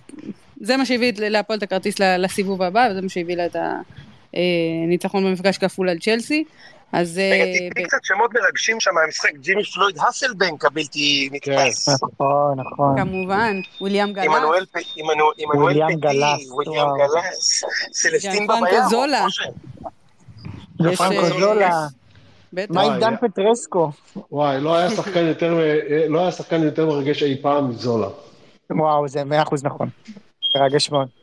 לא, זה היה באמת פה שחקה נגד קבוצה טובה, בניגוד לכל מיני קבוצות אחרות שהגיעו לארץ, אפילו נגד הפועל במשחק הראשון, בהרכב חסר, אז בחוץ זה היה הרכב מלא, מה שנקרא. ובאמת, כאילו, היה כל פעם, באמת, באוויר, בים וביבשה, כל כדור, כל איום שהגיע, לא משנה איך הוא הגיע, גם במיקום, גם בתעוזה, והכל. זה באמת הצגת יחיד. אושרת, היה שם 1-1, נכון? כן, 1-1. מי כבש, את זוכרת? 2-0, אוסטרץ', מי כבש? אוסטרץ' הבקיע. כן. בכל הזה הוא הבקיע. כן, אז אני אומרת... דניס ווייז, וואו, רוברטו די מטאו, הבלתי נתפס. וואו, איזה ימים. איזה שחקנים בלתי נסבלים, כל השמות האלה שהזכרת של צ'לסי. נורא, זה חבורה של נגרים, תשמע, דארן אנדרטון. דארן אנדרטון זה לא צ'לסי. אתה יודע למה אתה מזכיר לי? טוטנהאם. אתה אומר דימטאו קיבל את צ'לסי ב-2000 וכמה שהם זכו ב-2012. עכשיו אני אגיד לכם למה אני אומר את זה, דימטאו שהוא לא נסבל. צ'לסי שיחקה בחצי גמר, ליגת האלופות פעמיים נגד ברצלונה, ובגמר במינכן נגד ביירן מינכן. זאת אומרת, 3 משחקים, בכל ה3 משחקים, חבר'ה, בכל ה3, הם עברו 5 פעמים את החצי, בכל ה3, וזכו בליגת האלופות. כן, נכון. זה פשוט לא יאמן. אבל פרימו, הם ניצחו בברצלונה 3-1, לדעתי רמירס וטורס וכאלה, לא היה משהו כזה. כן, שכל ברצלונה עלתה למעלה, טורס נשאר פעמיים מול שערק, ברור, אתה צודק, אבל הם עברו, אני אומר לך, ב3 משחקים, 2 חצאי גמר וגמר, הם עברו 5 פעמים, 6 פעמים את החצי, ובכל זה שעשו להם בית ספר, גם ביירן וגם ברצלונה, הם זכו באליפות, ואז דימטאו, ואז אנחנו זוכרים את אבי לוזון עם דרוגבה, ליד הגביע, כולם זוכרים את הסיפור הזה. דימטאו, איפה הוא היום? לדעתי הוא בפחם או משהו כזה, לא? מה איתו? הוא לא מאמן יותר. לא מאמן, אה? אוקיי. הוא לא מאמן יותר. סליחה, אושרת, זה היה אגב על דימטאו. הכל בסדר. אז אתה יודע, אז אמרתי, בשני השחקנים שנזכרים בהם, שניהם שוערים, כי כולם הזכירו את מה שהיה, זה היה נראה לפני כמה שנים, אבל זה היה לפני כמה שבועות, את ההצגה של זובס נגד באר שבע. אז כאילו זה הצחיק אותי שהדברים הראשונים שעולים לראש זה הצגה של שוערים וכבודם באמת גבוה וטוב, אנחנו זוכרים לטובה כל, כאילו קל לנו להלל את החלוצים או את השחקנים שמפקיעים, אבל לפעמים צריך לעצור ולהעריך גם עבודת הגנה טובה, אבל נלך קצת יותר אחורה, וזה הרביעייה של ברדה מול רמת גן, מול לקוח רמת גן ב-2006, זה הסוף 2006, כבש רביעייה, והפועל ניצחה 4-3 בווינטר, וכל גול היה כזה קצת שונה מהשני, ריבאונד. לדעתי גם אליניב ברדה בווסרמן נתן 3 למכבי תל אביב, אם אני לא טועה, זה 3-2 משהו היה שם. נכון, אמת. שזה פי 1000 יותר גדול מלנצח את הכוח. כן, יכול להיות שכן מבחינת החשיבות של זה, אבל פשוט להפקיע רביעייה זה יותר נדיר. ברור, ברור. משלושה, וגם, אתה יודע, יש משחקים כאלה שהשחקן שכובש הוא לאו דווקא השחקן שעשה את הגול, או השחקן שהביא את הקבוצה שלו לניצחון. במקרה הזה הייתה קבוצה טובה להפועל והכל, אבל הוא פשוט היה שם כל הזמן כדי להפקיע את השערים האלה. ויש כאלה שמזכירים גם את אלקיסקי מול ביתר, אבל אני הולכת עם ברדה ועם שביט, זה בעיניי הטופ של הטופ. אושרת, אני זוכר גם איזה משחק של ניימה בקריית אליעזר מטורף, אז זוכרת את זה? הוא לקח איזה 15 בעיטות למסגרת, זה ניצח. כן, כן, זה גם היה, נראה לי שנה אחרי, אני עוד לא זוכרת אם זה ב-2011. זה היה שניצחתם שם 2-0 עם שי אבוטבול. כן, לא, גם, נכון, שוב, אז אתה מצחיק, אז אתה יודע, נתנו פה, לא יודעת, 4 מקרים, 3 מהם של שוערים. כן, זה... רגע, שים למושי. מורשת את הפועל. זה טבעו של שוער, איך אומרים על זה? טבעו, כן, כן. כן, כן, טבעו של שוער, הבלתי נגמר. זה טבעו קורטיואה של שוער, יפה מאוד. יפה מאוד, מויסס. בהחלט. טוב, אז נעבור לתצוגת השחקן הכי טובה שאני זוכר. אנחנו בשנת 2015 במאי, בסמי עופר, גמר גביע המדינה, מכבי נגד באר שבע. מכבי הבטיחה את האליפות 4 ימים קודם, והגענו למשחק הזה בלי 5 שחקני הרכב. אם מישהו זוכר את ההכנה למשחק הזה, רק בשביל לסבר את האוזן, שפונגין ערך את הופעת הבכורה שלו באותה עונה, בהרכב בגמר גביע, יואב זיו, שלא שיחק כל אותה שנה, פתח מגן שמאלי, והבלמים של מכבי היו עמרי בן ארוש וגל אלברמן. אלברמן שיחק בלם במשחק הזה, דן אייבינדר פתח בקישור, ליד רדי, דור מיכה, ערן זהבי ופריצה בהתקפה, וכמובן שאני מדבר על ההופעה הכי גדולה של שחקן מכבי במסגרת המקומית שאני זוכר, מהשחקן הזר שאני הכי אהבתי במכבי אי פעם, וזה פריצה. פריצה, כן. פריצה הגיע למכבי בינואר 2012, ועזר למכבי להביא את האליפות הראשונה, דיברנו עליו גם בספייסים קודמים. בעונה הזאת, זו הייתה העונה האחרונה שלו, הוא היה בן 35, והוא היה שחקן מאוד מאוד שולי במכבי, היו לו באותה עונה רק 5 שערים, כל אותה עונה הוא הבקיע רק 5 שערים, בדקתי את זה לפני הספייס, הוא שיחק רק בחצי מהמשחקים בליגה ברובם מחליף, ופאקו שם אותו בגמר גביע הזה, במקום בדש ובן חיים, שבדש שיחק עוד יותר לפניו, ורק בשביל להבין מה רדה פריצה עשה שם, במקרה שאני מישהו לא זוכר, פריצה הוחלף בדקה 55, בתוצאה של 5-2 למכבי, כשיש לו 3 ו2 בישולים. זה מה שפריצה עשה שם במשחק הזה. והרגע, משה, וזכה לציון 10, הבלתי נגמר. וואלה, על 50 דקות. יפה מאוד. זה לא יאמן, חוץ מפריצה וערן זהבי, אף שחקן שם שאמרת אין לו מקום בהרכב של מכבי. אני בדיוק חושבת על זה, שאתה יודע, כולם זוכרים את ההצגה, את התוצאה בסופו של דבר, לא זכרתי שזו הייתה לפחות ההגנה של מכבי באותו משחק. כן, תקשיבי, אני באתי למשחק הזה בידיעה ברורה שאנחנו מפסידים את המשחק. כאילו גם באר שבע אז היו כאילו טובים, היה כאילו מרוץ אליפות באותה שנה, כאילו. היה פייט, כן. חברי, פרימה, איך אתה אומר את זה? מהרן רדי זה אחד מהשחקנים הכי גדולים שהיו בכדורגל שלנו. רדי כן. רדי היה מדהים. היה שחקן טוב, אין לו הופעה אחת בנבחרת, איזה מדהים, איזה שטויות, מה זה מדהים. אי אפשר לשפוט שחקנים לפי הופעות בנבחרת. ברור שכן. שרוב הזימונים לנבחרת הם פוליטיים. מה זה שחקן? אם הוא שחקן מדהים, אז מה נימני ברקוביץ' רביבו וטלבנין? לא אומרים שהוא השחקן הכי גדול בתולדות. מה זה קשור? מדברים על שחקן. לא, מדברים על שחקן. זה שחקן שהיה משמעותי ב6 אליפויות ברצף. לא, אין בעיה. שחקן במשחק קבוצתי. הוא היה שחקן משמעותי, אבל הוא לא היה שחקן גדול. גם יעקב אילו לא היה... עזבו רגע את רדי. ההגנה של מכבי באותה שנה... הורכבה מאיתן טיבי וקרלוס גרסיה, שניהם לא שיחקו במשחק הזה, אלבר ומיטרוביץ' הפצוע גם לא שיחק, יין היה מגן ימיני כל העונה, הנפצע גם לא שיחק, מכבי עלו, והיה עוד מגן שמאלי, גם לא זוכר מי זה לא היה יואב זיו, והיה למכבי מגן שמאלי אחר, בטח הזכירו לי אחר כך מי זה היה. עמרי בן ארוש, לא? כל השמות שאמרת עכשיו, יכול להיות בן ארוש. בשיא הקריירה שלהם, זאת אומרת, בשיא הכושר, לזכור כאילו... כן, לגמרי. אז אייבינדר עלה שם בקישור, נתן הופעה ענקית, אגב, צריך לומר, ומנגד באר שבע באו כאילו להתפוצץ עליו, ובמשחק הזה היה חצי-חצי בקהל, והקהל שלהם היה מדהים, בערך הדקה 30 כשהם הלכו הביתה, אבל באר שבע פתחו שם עם ברדה, מליקסון, בוזגלו, קבוצה רצינית מאוד, כן? ארבטמן פתח שם בהרכב, אובן והוגו פתחו בקישור, כן? כן, לוויתר אילוז, פאיוביץ', סוארז ואופיר דוידזאדה.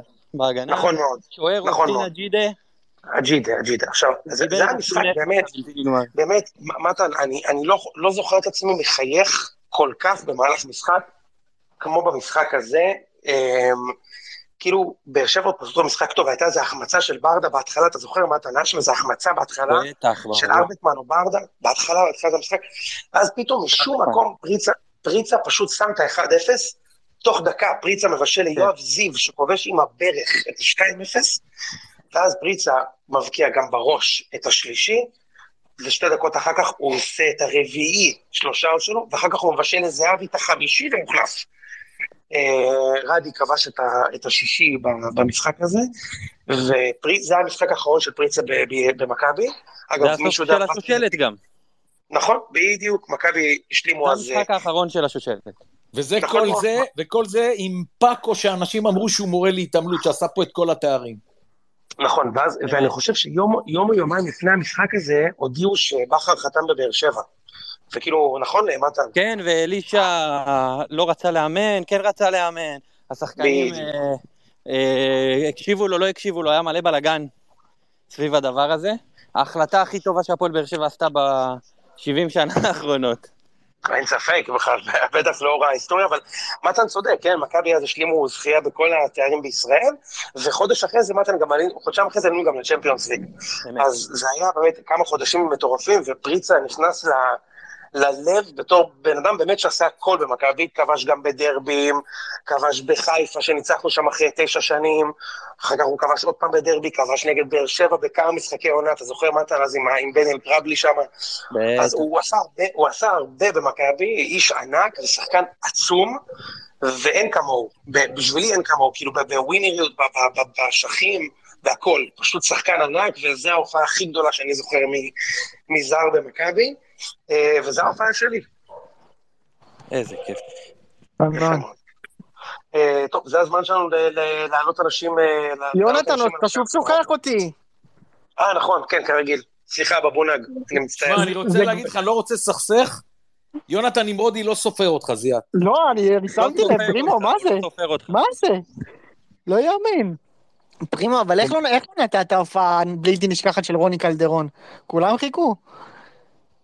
אני נתתי לכם כבר פעם אחת. יש לו הופעה בלתי נשכחת שלו נגד קרטל מדעין. נכון, יש לו נגד קרטלים. אם הוא לא היה אוהב קרטלים בשטויות, אז הוא היה גדול. אבל נתתי לכם לפני שבוע לדעתי, שהוא עבר את כל בית"ר ירושלים, עבר את החייל על קו השער, ועדי בית"ר שרפו את בלומפילד, והתפוצץ המשחק. זה ההישג היחיד שלו אי פעם אגב, יפה. אוקיי. טוב, אז אני אתן בית"ר, יש לי שני משחקים, שני שחקנים. הראשון, אם אתם זוכרים, הייתה עונה שבית"ר ב-2002 נדמה לי, 2001-2002, הייתה לסף ירידה, ממש לסף ירידה, והגיעו שם כל מיני שחקנים בינואר להציל אותה, איציק זוהר היה שם, ומנור חסן היה שם וזה, והיה משחק מאוד מאוד קריטי נגד מכבי פת. נדמה לי שזה היה באצטדיון רמת גן משום מה. ומנור חסן הגדול נתן שם חצי עונה מטורפת בביתר באמת, ודפק שם 3 מהסרטים, באמת, כאילו. אני לא אשכח המשחק הזה, יורם ארבל שידר. מנור חסן זה היה לפני שהנשמה שלו התעברה ביוסי שבחון. קצת לפני, כן, קצת לפני. דעתי הוא השחקן הרבה יותר טוב משבחון הגדול. הוא היה שחקן מדהים, יונתן, אני חושב לעשות שחקנים כאלה, אם היום בליגה הם כאילו, אתה יודע, הם טופ זה, אין מה לדבר בכלל. לדעתי גם בוא נשמע מה פרימו חושב על זה. מנור חסן היה כישרון בלתי רגיל, ממש. נכון? הבעיה של, תשמע, משהו מאוד מוזר, כי ינקלה שחר קנה ממאיר שמיר לא מעט שחקנים. נכון, זנדברג ובדיר. כן, משום מה נדמה לי שאלה שעברו מהפועל פתח תקווה, ואני אהבתי את מנור חסן בהפועל פתח תקווה, היה כוכב, שהוא עבר למכבי חיפה יונתן, הוא איבד את עצמו לגמרי שם. כל מי שיאנקלה קנה אז, הוא קנה גם את אליניב ברדה ואת מאור מליקסון מביתר. אבל זנדברג הייתה הצלחה. זנדברג ובדיר הגיעו מזה. אגב, באותה עונה, זיאת תזכור, היה להם משחק באשקלון, לירידה, נכון, והיה 3-3. כן, ואברהם לוי קפץ מהספסל, נתקע עם הראש בספסל, וחבשו לו את הראש, אתה זוכר את זה? זה לא המשחק, אני זוכר את המשחק, את האירוע, זה לא המשחק הזה, מה שאתה מדבר קרה בטדי נגד לדעתי ראשון, או משהו כזה. אני חושב היה 3-3, יכול להיות שהיו שני אירועים כאלה, אתה יודע, זה אברהם לוי, זה אופציה שהיא קיימת, אבל המשחק השני שרציתי להזכיר, מישהו שכבש ממש הערב, במדי נבחרת מולדובה, יוני קולסקו, חברנו היקר, ששחק פה ממש בעונה שעברה, ודפק רביעייה לרשת של דני אימוס, ומשה פרימו ומכבי נתניה. ב-6-3, בדיוק. מה? זה אחד הסיפורים הכי גדולים שהיה לי שהייתי בקטר, זה פשוט לא יאמן. תספר, אז נותן אתה ואז אני אתן. אני חושב שסיפרתי לכם. רגע, תן קטר. יאללה, תן. לא סיפרתי לכם את הסיפור עם ה-6-3 בקטר? לא, אני לא מכיר. אני חייב לספר לכם. זה עוד אחד לפנתיאון שאני נותן לנמרודי, שהוא מזמין אותי לציון 3. תקשיב. זה היה משחק שבאותו צהריים החלטנו שאנחנו הולכים מרוקו נגד קרואטיה, על המקום השלישי. יום ראשון הגמר, אבל יום שבת יש את השלישי רביעי, ורק בצהריים החלטנו, אין מה לעשות בערב, אנחנו הולכים. אני עם הבן שלי יונתן, עם כמה חבר'ה ישראלים, ואני אומר לו, יונתן, עזוב אותי מרוקו, קרואטיה, יש בערב בית"ר ירושלים, אני מת, מה זה במתח מהמשחק הזה? טוב, אנחנו מסיימים את המשחק, יש גשר, הגשר מוביל אותנו לקניון, ומזמינים ארוחת ערב בבית קפה בקטר, בקניון הכי גדול שלהם, שהוא 10 דקות הליכה מאותו אצטדיון שהיה מרוקו נגד קרואטיה, ויונתן אומר לי, נגמרה לי הבטריה. ואני יושב, 8 בערב שעון ישראל, אני מקבל פוש ראשון, יצא לדרך המשחק נתניה בית"ר ירושלים, מתחילים לאכול כמה דקות, צינג, 1-0 בית"ר. וואלה, אני מקבל את זה כמו חץ בלב. עוברות כמה דקות, צינג, 2-0 בית"ר. תקשיבו טוב, אני במצב של 4-0 לא יכולתי לשאת את הבושה, גם אני... כן, לא יכולתי בדקה 30, זה 8:30 שעון ישראל, לא זוכר באיזה שעה זה בקטר, ואני מחבא גם את הטלפון, זאת אומרת, לי וליונתן אין טלפון, ואנחנו יוצאים מארוחת ערב, ולוקחים מונית למלון שלשנינו יש אין טלפון. עכשיו שימו לב מה אני מספר לכם, אתם לא מאמינים, בקטר אין לכם שום אפשרות לחבר את הטלפון עם ה... איך קוראים לזה? עם ה... נו, אם אנחנו מחברים את הטלפון לחשמל? מתן. מה? עם המתן, אין לך שום אפשרות, אין שם חיבורים, אתה לא יכול לקנות כלום. איפה אתה כן יכול לשים אותו? המקום היחיד בבית מלון שאתה יכול לשים אותו, זה במקום של המכונת גילוח. זה מתאים לכל העולם. איזה שני חורים שתביא, נכנס לשם. עכשיו, מה אנחנו עושים? באים תמיד מבחוץ, אני גמור 4-0, יונתן הראשון נכנס למקלחת, מה עושים דבר ראשון במקלחת שאין טלפון? מתחברים לדבר הזה של המכונת גילוח. מתחבר לו הטלפון, פתאום תקשיבו טוב, צווחה מהמקלחת, יונתן בכלל לא עד צרוף של הפועל תל אביב, אבל הוא רוצה לעשות טוב לאבא שלו, הוא דופק לי צווחה, אני שומע את המים, זורמים, ומתוך המים הוא צובח, אבא, 4-3. תקשיבו טוב. עכשיו אני, באותו רגע שהוא אמר 4-3, מחבר גם את הטלפון שלי, אני לא האמנתי, תקשיבו, תוך כדי שהוא אומר 4-3, אלוהים עדים, אני משקר, אני נעמד במלון בחדר, ואני מסתכל לשמיים ואומר, אלוהים, אני לא חזיר, אם כבר 4-3, תן לי 4-4. אני לא מספיק להגיד, אלוהים, תן לי 4-4, תשימו לב מה אני מקבל מישראל. מורחק לך קרצב. תקשיב, אני מקבל מישראל, לא מורחק. תקשיב טוב, זיית, אני נשבע, אלוהים עדים מה שאני אומר. 10 הודעות רצופות, הזבל, הבן זונה, להעיף אותו מנתניה, מזדיין בתחת, אל תשאל את זה. עכשיו תקשיב, אין לי אנשים... תקשיב, אנשים חושבים שאני רואה את המשחק, ואני יודע על מה מדובר, אני מקבל רק קללות, יונתן מהמקלחת צובח לי, קרצב הורחק, אז עשיתי 1+1 על מי הקללות, ואז תוך כמה דקות 6-3, וזה הסיפור שלי עם קטר ונתניה בית"ר ירושלים. נכון מאוד, אני סיפור טוב. מטורף. אחד הסיפוריות. מה אתה אומר לי מודי? אתה גדול, פרימו, אין לי מה להגיד לך. לא, אבל לא סיפור. אני מדמיין את הסצנה הזאת. לא, שהוא צועק, הוא צועק ואתה אומר לו, אני יכול אבל להיכנס למקלחת? אפשר רגע להיכנס? לא, אבא, אני ארום, שנייה רגע, תן רגע לסיים. לא, לא, הוא תמיד ראשון, אבל הקטע הוא שהוא מחבר את הטלפון, הוא יכול לחבר אותו רק לגילוח, ושם נותנת לו קפיצה 4-3, והוא צובר לי מהמקלחת 4-3, ואני מתפלל לאלוהים, ופתאום 20 קללות, אתה יודע איזה קללות זיית? הקללות הכי קללות לבן אדם. כן. וואי, קטע גדול.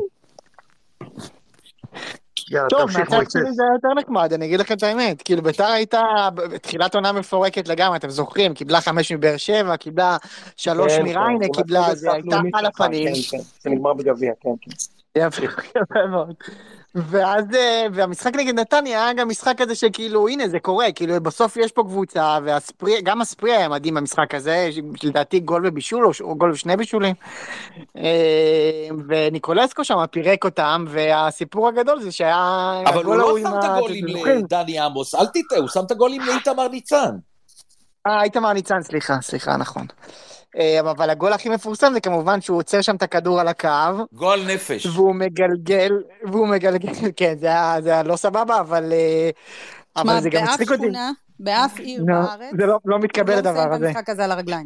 אני זוכר שאיציק כתב לנו בקבוצה בזמן אמת, איך יכול להיות שהם לא מקצצים את האיש הזה? יש הבדל בין שחקנים מקצוענים ופרנסה נוטה, אבל בשכונה, איפה שאתה רוכש את הכבוד ואת החוקים לכדורגל, הוא לא מסיים את המשחק הזה על הרגליים. יפה, ואז הם כל כך, ומה שמצחיק זה שהם כל כך חיכו לי לנקום בו בגמר, וגם בגמר הוא זיין אותם, זה נחמד מאוד.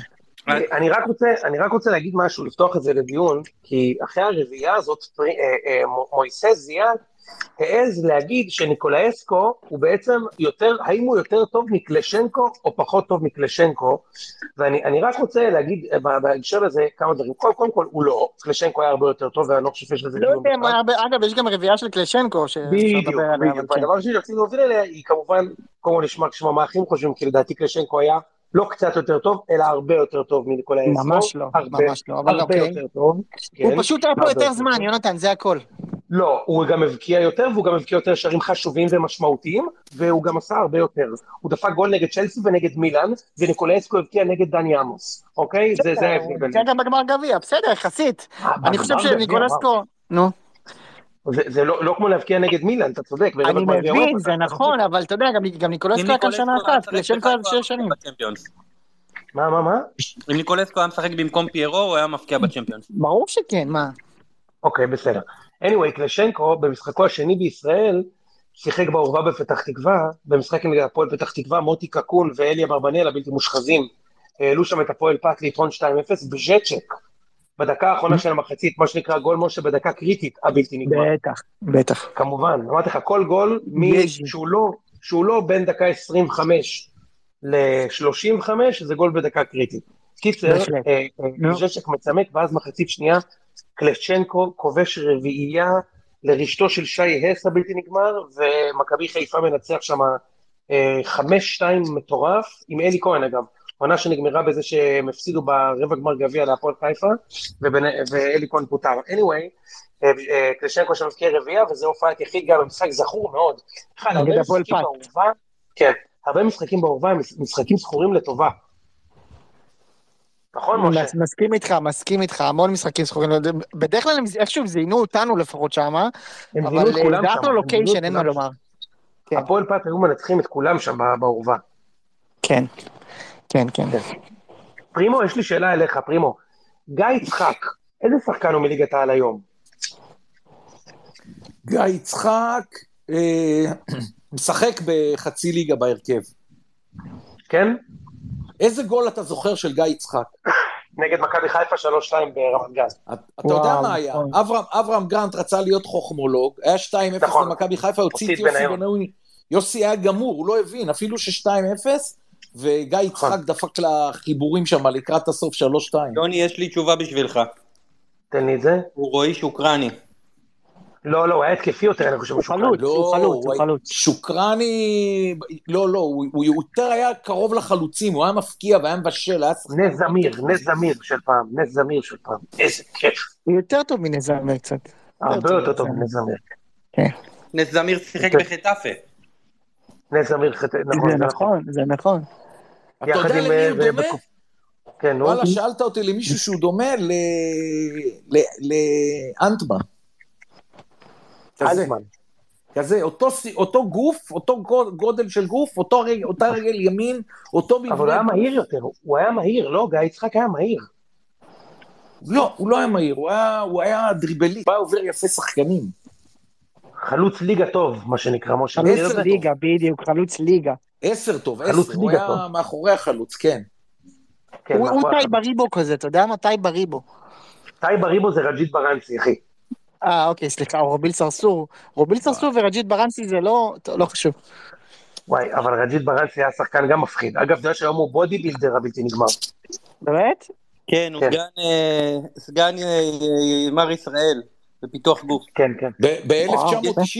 ב-1997, שנסענו פעם ראשונה בהיסטוריה לטורניר גמר אליפות אירופה לנוער, יוסי בניון היה הכוכב של הקבוצה, עם גיא צרפתי וטל חן וגיא מלמד, כל החבר'ה האלה שנסענו איתם לשם, אז רג'ית ברנסי ולירון וילנר, הם היו החלוצים, כל משחק הם פתחו, לא היה להם בכלל תחליפים לשניהם. עם שלומי דן ועמוס סאסי, אתם זוכרים את זה? בטח, עם דורטמונד, הם שחקו בדורטמונד שני אלה. אם מישהו מכם יודע מי היה המגן השמאלי של הנבחרת הזאת, מחר בצהריים הוא איתי בארוחת צהריים. רגע, איזה נבחרת? 1997, נבחרת הנוער עם זאביק זלצר לראשונה בהיסטוריה באיסלנד, נסענו ל10 ימים לאיסלנד לטורניר גמר אליפות אירופה, יוסי הכוכב של הנבחרת, קובי שלו השוער, מי היה המגן? זה ניר רחמים של פעם. נכון, מי היה המגן? אם מישהו מכם אומר לי מי היה המגן השמאלי של ההרכב הזה, מחר עליי לא עובד בכפר, שף. רגע, תן לי שנייה לחשוב. יאללה, נמרוד, אתה היסטוריון. רגע, הוא נהיה שחקן פעיל? כאילו, הוא היה שחקן? הוא היה שחקן בבוגרים בקבוצה שלו, כמגן שמאלי. אחרי שהוא סיים גיל נוער. וואו, תשמע, אין לי מושג פרימו. וואו, לא נורם קייסי. איזה שאלה קשה, לא. מה פתאום, קייסי כבר היה טוב בוגר. אגב, מי עוד היה שם כוכב? זיו קבדה. בטח, זהו, אני חשבתי על משהו כזה. טוב, אני אתן לכם את התשובה, כי יהיה לכם קשה. שיחק גם כמה שנים בהרכב כמגן שמאלי במכבי פתח תקווה. מישהו עכשיו קופץ לו? נאור פסר. כפיר פרטיאלי. וואו, איזה שם נהדר. איזה שם נהדר. אגב, אני עדיין מחכה לפרק בעובדה. אגב, כפיר פרטיאלי, בואו נעלה קצת מאזינים. אנחנו פה כבר המון זמן. תודה, אני אקשלים, אני מחכה לפרק בעובדה. אני מתחיל לעלות קצת חתכות של אנשים. נדבר כל אחד משפט וחצי ונסיים, כי... כן. לנו עוד שבוע מלא, גדוש בספייסים עם הרבה חברים שיהיו כאן השבוע. כדורגל שפל ויוסי מדינה ואלי מלאך ועוד הרבה חברים. בוא נתחיל עם נוי, אתה שומע אותנו? אהלן, מה נשמע? מה קורה? הכל בסדר, כיף גדול להתארח אצלכם. אתם עושים טוב על הלב. כבוד הוא שלנו, מה, איפה אתה עכשיו בבית, מילואים? אני שוחררתי הביתה, אני בתפקיד של איזה איתור נהדרים בצבא. יש לנו עבודה לא קלה בימים האחרונים.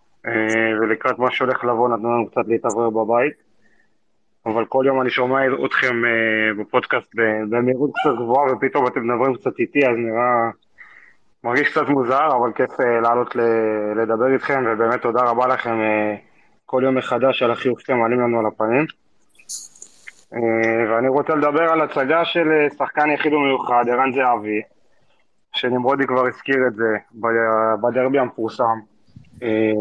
יש לי מזכרת מאוד טובה מהיום הזה, שצוות של ערוץ הספורט התלווה אליי, היה בעצם באותו יום דרבי גם בכדורסל וגם בכדורגל אחד אחרי השני, ועשו על זה כתבה, הדרבי הכפול של תל אביב, עם גבריאל איידו מערוץ הספורט, בתוכנית ששודרה, אז ביום שישי בערב, אם אתם זוכרים, עם קופמן ומאיר איינשטיין. וזה היה פשוט יום מטורף שהתחיל בצחון בדרבי בכדורסל, ואחרי זה ההצגה של זהבי בדרבי המטורף שכולכם מכירים, עם הצונאמי המטורף של אנשים שהיה בשער 11 לעבר הדשא. חוץ מלהשתין עליהם, עשיתם להם הכל באותו יום. כן, כן. ובאמת, אני מתגעגע לימים האלה. לפני שבועיים הייתי עם הילד בבלומפילד במשחק, ואחרי זה היינו גם ביד אליהו בכדורסל, והייתה אווירה מטורפת כולה יומיים לפני כל התופת הזאת, ואני ממש מקווה שאנחנו נעבור את זה במהרה, ונצא חזקים מזה. אחי היקר, אני אגיד לך בשם כולנו, תודה רבה לך על כל מה שעשית, ועל כל מה שבטח עוד תעשה. יש לך תפקיד מאוד מאוד קשה. כן, תודה רבה. ואנחנו שולחים לך ולכל החברים שלך, ובכלל לכל המילואימניקים, את כל האהבה שיש בעולם, ויש לך את כל הגב שיש בעולם, ואנחנו אוהבים אותך ומעריצים אותך, ותודה על הזכות שעלית לדבר איתנו, אפילו לכמה דקות. תודה, תודה רבה לכם. תשמור על עצמך החרוב. תודה. ביי. דניאל, אתה איתנו? שומעים אותי? כן, בהחלט. דניאל פרימור, אני חושב שהוא עלה בגלל שדיברנו על גיא פריגרת הבלתי מושחז. בהחלט. הבלתי נגמר כמובן, אגב, זוכרים את מנכ"ל הפועל באר שבע, גיא פרימור? שהוא אגב לא אח שלי. בוודאי. למרות שיש יח בשם גיא פרימור. יש לך גיא פרימור שהוא לא, אז כאילו, זה לא אח שלך שעשה עצמה משולשת שם באיצטדיון, לפעמים. מזלי לא, אנחנו בסדר בעניין הזה. רציתי לומר תודה רבה. הפודים בזמן האחרון, שאתם מעלים לנו חיוך לפנים. תודה, דניאל. ואם תרשה לעשות את זה נבזריאן, אז חלום ידוד שלי לדבר בפוד, למרות שהוא יצא כשהייתי בן 27. כן, בדיוק. ענק. ואני פה בבית, לא בנתניה. איך נתפס הבנתניה, אני מת על זה. איזה מוזה. וגם לא רק זה, גם טובים אותם, הופכים עליהם. אני אומר את זה בכל מקום, במילואים שהייתי יום אחד, בעבודה, מתן, תגרון. אני איתך כפרה עליך. אני התנתק לי כל החלק שדיברת על גיא פרימור. זה לא אח שלי, זה... לא פספסת הרבה דברים חשובים בחלק הזה, רק אחרי. דניאל, אנחנו נפגשנו כבר בערב של הציון, אני לא טועה, נכון? נכון. כן, כן. אני זוכר אותך היטב. תודה רבה. נראה לי גם היית טוב באיזה טריוויה שם, בהחלט. אז שמח שסוף סוף אתה עולה, אולי לא בנסיבות הכי אידיאליות, אבל כיף שאתה איתנו. אני לא זוכר אם אתה אוהד של מכבי הונדה או מכבי תל אביב, זה לא יושב בראש שלך. הייתי הרבה זמן אוהד של מכבי הונדה, בזמן האחרון כבר פחות. וואלה, מה קרה? כולה אצילי עזב, אחי, אתם תצאו מזה. האמת, אצילי זה שהוא הגיע, וגם עוד כמה בעיות אישיות. בבקשה. בזמן האחרון אני אוהד הפועל פת. יואו. ובנשים אוהד הפועל תל אביב. אהלן, אהלן. שרת אוהד ראתה אותי לפעמים במשחקים. נכון. רגע, אתה אוהד הפועל פת? מה, זה יוצא מן הכלל פה. אתה באמת, אחי. אתה רוקסטאר. לעוד את הפועל, לעבור ממכבי חיפה להפועל פתח תקווה, זה כמו לעבור, זה בדרך כלל בכיוון השני, ממאיה קליפה למאיה קליפה, אין לי עוד יפה מאוד. לא, אבל אני אגיד לך משהו, הוא גם הפסיק לעוד את הונדה כשהצילי הגיע, אז כאילו היה לו 10 שנים שהוא רק הפסיד, ואז הוא עבר לעוד הפועל פת, ממשיך את הרצף. איזה בדיוק, יפה מאוד. מה אני אגיד לך, שטו פרימור הבלתי נגמר. אגב, אם מדברים על משחקים שאיש נתן הצגה, רשו לעשות את זה בכיוון ההפוך, בקטע אירוני, תיאגו דוטרה נגד יובנטוס, הבלתי נשכח. אין ספק, בלתי נגמר. איזה ספק, הוא קיבל שם אדום, הוא צריך קיבל אדום. 2 פאולים גסים ואדום. איזה כיף, דניאל. שמע, דניאל, הטבעיות שבה אמרת גם, כאילו, כזה, תיאגו דוטרה נגד יובנטוס, הבלתי נשכח. כאילו, אין ספק שזה שזור צריכה ביום יום, אני מוכן להתערב על זה. בהחלט, בהחלט. בהחלט שבעבודה היינו על זה. אין ספק. אבל האמת, אני מודה, זה חשבתי איזה מרוש. טוב אחי, תודה, כיף שעלית. תודה רבה. יוני, יש לנו עוד שני חברים פה. דור, לפני שאנחנו פונים אליך, נסיים איתך, אני רוצה לפנות לנועם פורט. נועם, אם אתה יכול לפתוח את המיקרופון, אני אעשה לו הקדמה לחבר היקר הזה. כשאני עבדתי בהפועל באר שבע בתור חובש במחלקת הנוער, פתאום... לא יודענו, זה היית חובש במחלקת הנוער של באר שבע? כן, ואני גם פוסט-טראומטי. בטח יש לך מלא סיפורים גם. והגיע בחור, הגיע ילד, בגיל, אני חושב נערים א', שזה גיל שאתה כבר כאילו, אתה יודע, הם כולם כבר עוד אותו שחקנים. הוא לא שיחק לפני זה בקבוצה, ופתאום הגיע מפלצת, אין לי דרך לתאר את זה בגילי הנוער, אני לא יודע מה התפקשה שם בדרך, אבל היה מפלצת, הוא תושב העוטף, והיום בבוקר דיברנו קצת, הוא ביקש לעלות. נועם, מה קורה? מה העניינים? איך אתה? הלאה נועם. בסדר גמור, מה העניינים יוני? וואלה, ספר אתה, נעים להכיר קודם כל.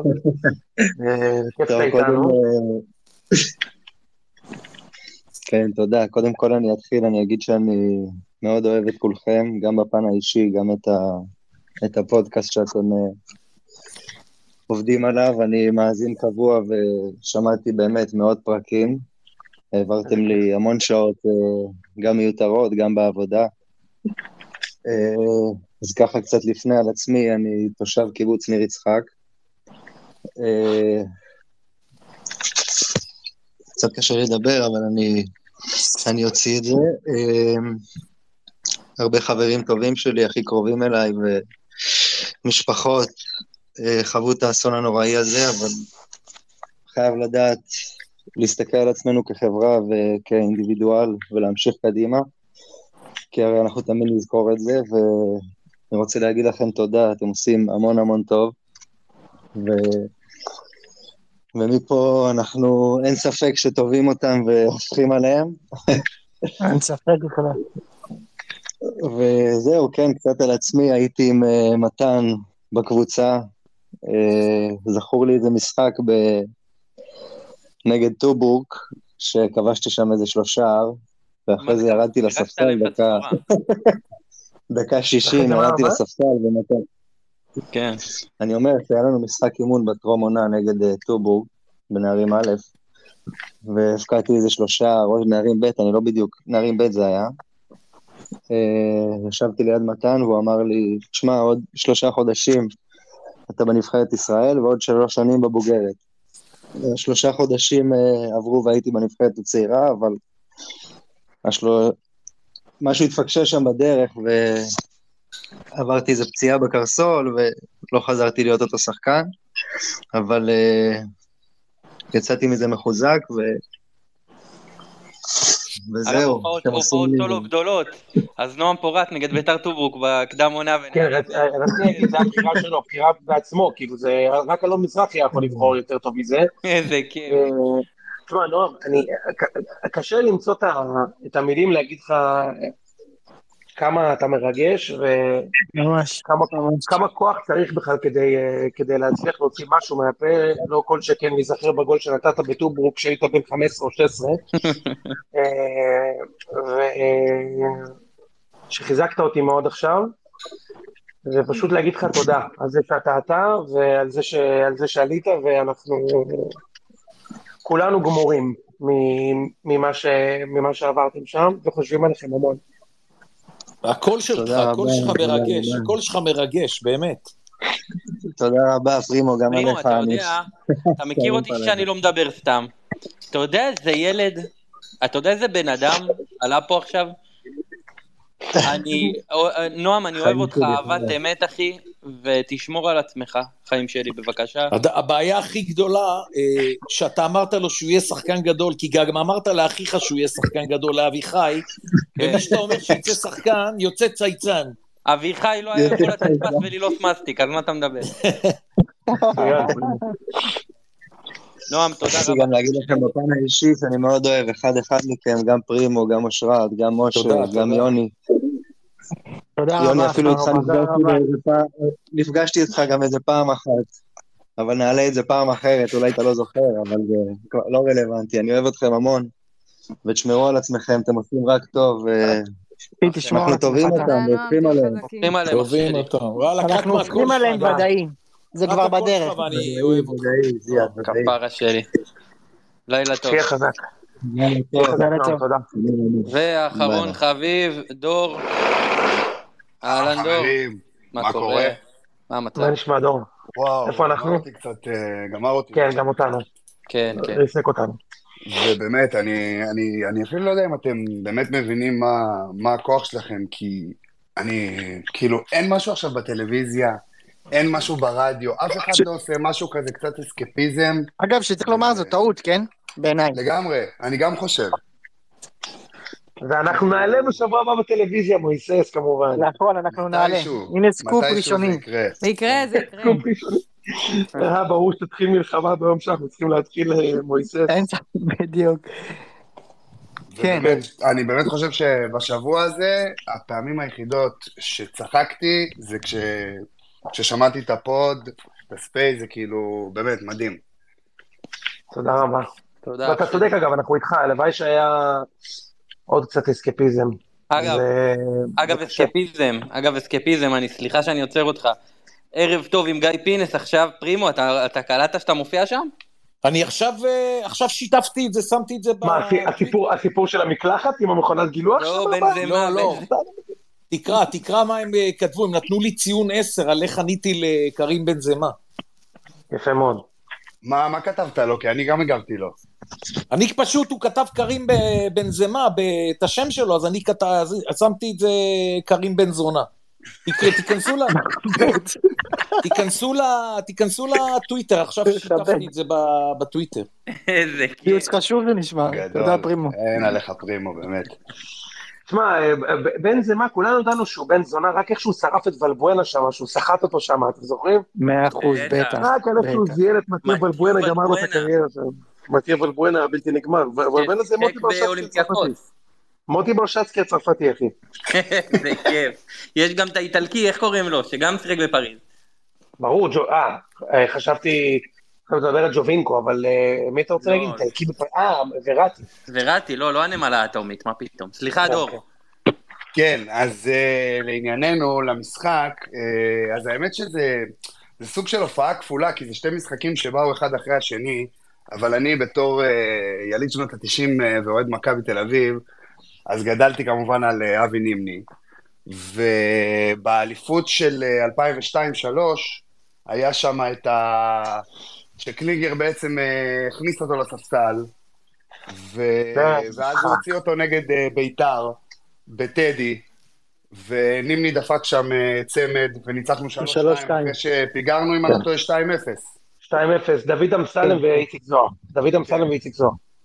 לא, נראה לי קוביקה כבש לביתר. אני חושב שקוביקה שיחק בביתר.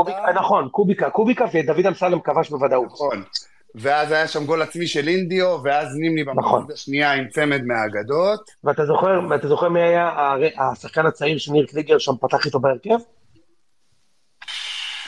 הלא הוא אסף קריספיס. אז אני באתי לדבר בתכלס על המשחק הבא, שזה 5-0 נגד בני יהודה, עם השלושה. כן, הוא הבקיע שם קריספיס. קריספיס כבש את 50, בדיוק, ונימני שם נותן גם חופשית מהסרטים עם השמאלית, ועוד איזה בעיטת יח יוצאת מן הכלל טוב.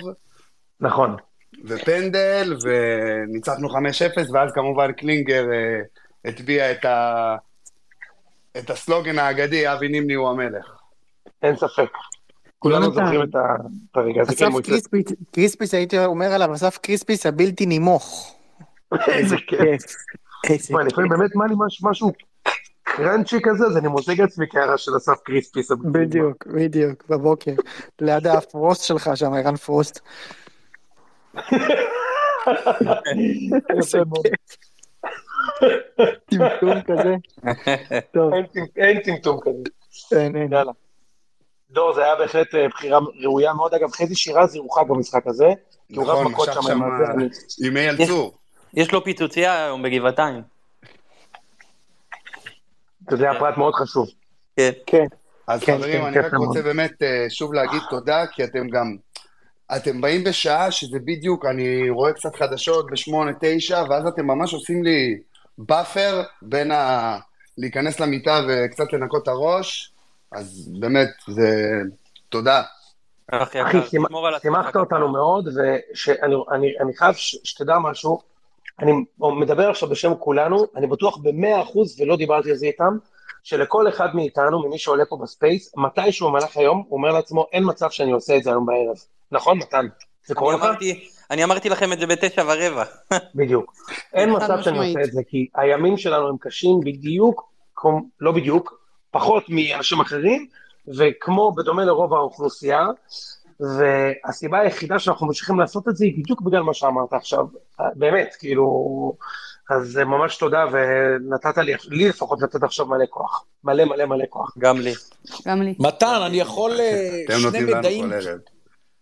מתן, לפני שאנחנו מסיימים, אני אמרתי לכם בתחילת הספייס, אני רוצה לתת לכם שני מדעים מאוד מאוד חשובים, שאמרתי את זה לכם, לא פרסמתי את זה באף מקום.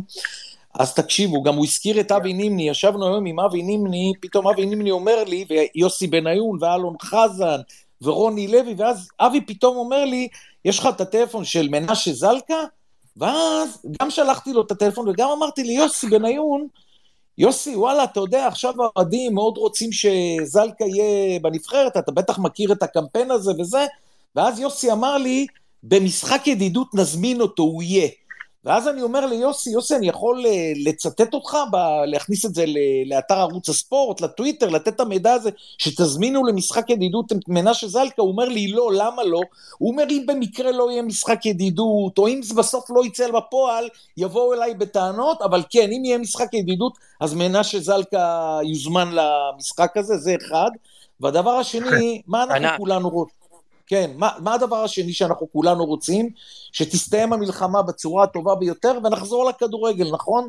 אז אני רוצה להגיד לכם עשיתי היום בדיקה עם מנהלת הליגה, ואני הולך להגיד לכם ככה, אם המצב יישאר כמו שהוא, ואתם יודעים שלישראל קשה מאוד עם התאריכים, קשה לנו מאוד להכניס, אז ברור שחלק מהעונה היו שני משחקים בשבוע לכולם, ומכבי תל אביב ומכבי חיפה משחקות באירופה, והנבחרת חייבת לסיים לפני היורו, זאת אומרת, אנחנו נשים למצב, שאם המצב לא ישתפר בצורה דרסטית, וכאן אנחנו תלויים בפיקוד המרכז, שהוא זה שנותן את האישורים, יש מצב, תהיה תשובה לזה עוד שבוע, שבועיים, שתחילת הליגות הלאומית וליגת העל יתחילו בלי קהל כמו הקורונה, כי לא תהיה ברירה מהבחינה הזאת של התאריכים, אנחנו חייבים לסיים בזמן מסוים, ואם נראה שהמלחמה לא מסתיימת כמו שאנחנו רוצים והיא תימשך, כנראה שהליגות יתחילו מספזורים ללא קהל, אבל